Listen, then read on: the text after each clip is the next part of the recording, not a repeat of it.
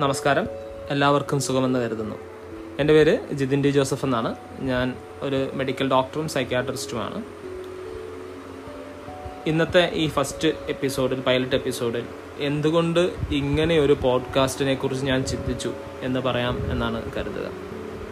നമുക്ക് ഏവർക്കും അറിയാവുന്നത് പോലെ നമ്മുടെ ശാരീരിക ആരോഗ്യം പോലെ തന്നെ അല്ല അതിൽ കൂടുതൽ പ്രാധാന്യമുള്ളതാണ് നമ്മുടെ മാനസികാരോഗ്യം എന്നുള്ളത് എല്ലാവർക്കും അറിയാം.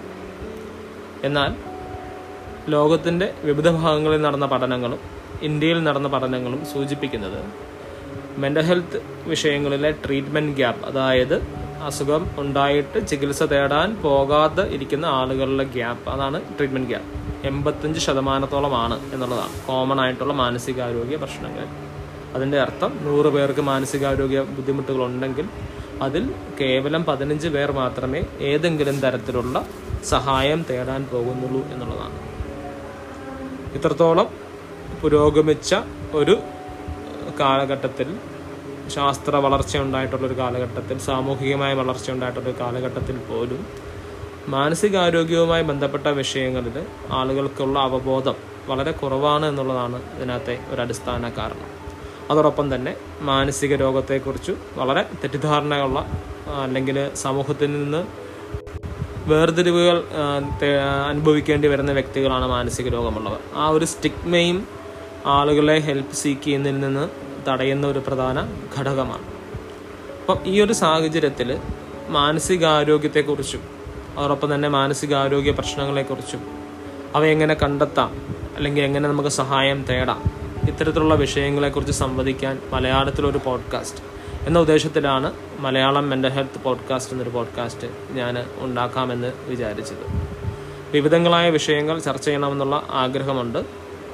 എല്ലാ ശനിയാഴ്ചയും ഒരു എപ്പിസോഡെങ്കിലും അതായത് വീക്കിലി ഒരു എപ്പിസോഡ് എന്ന നിലയിലാണ് ഞാൻ പബ്ലിഷ് ചെയ്യാനായിട്ട് ഉദ്ദേശിക്കുന്നത്.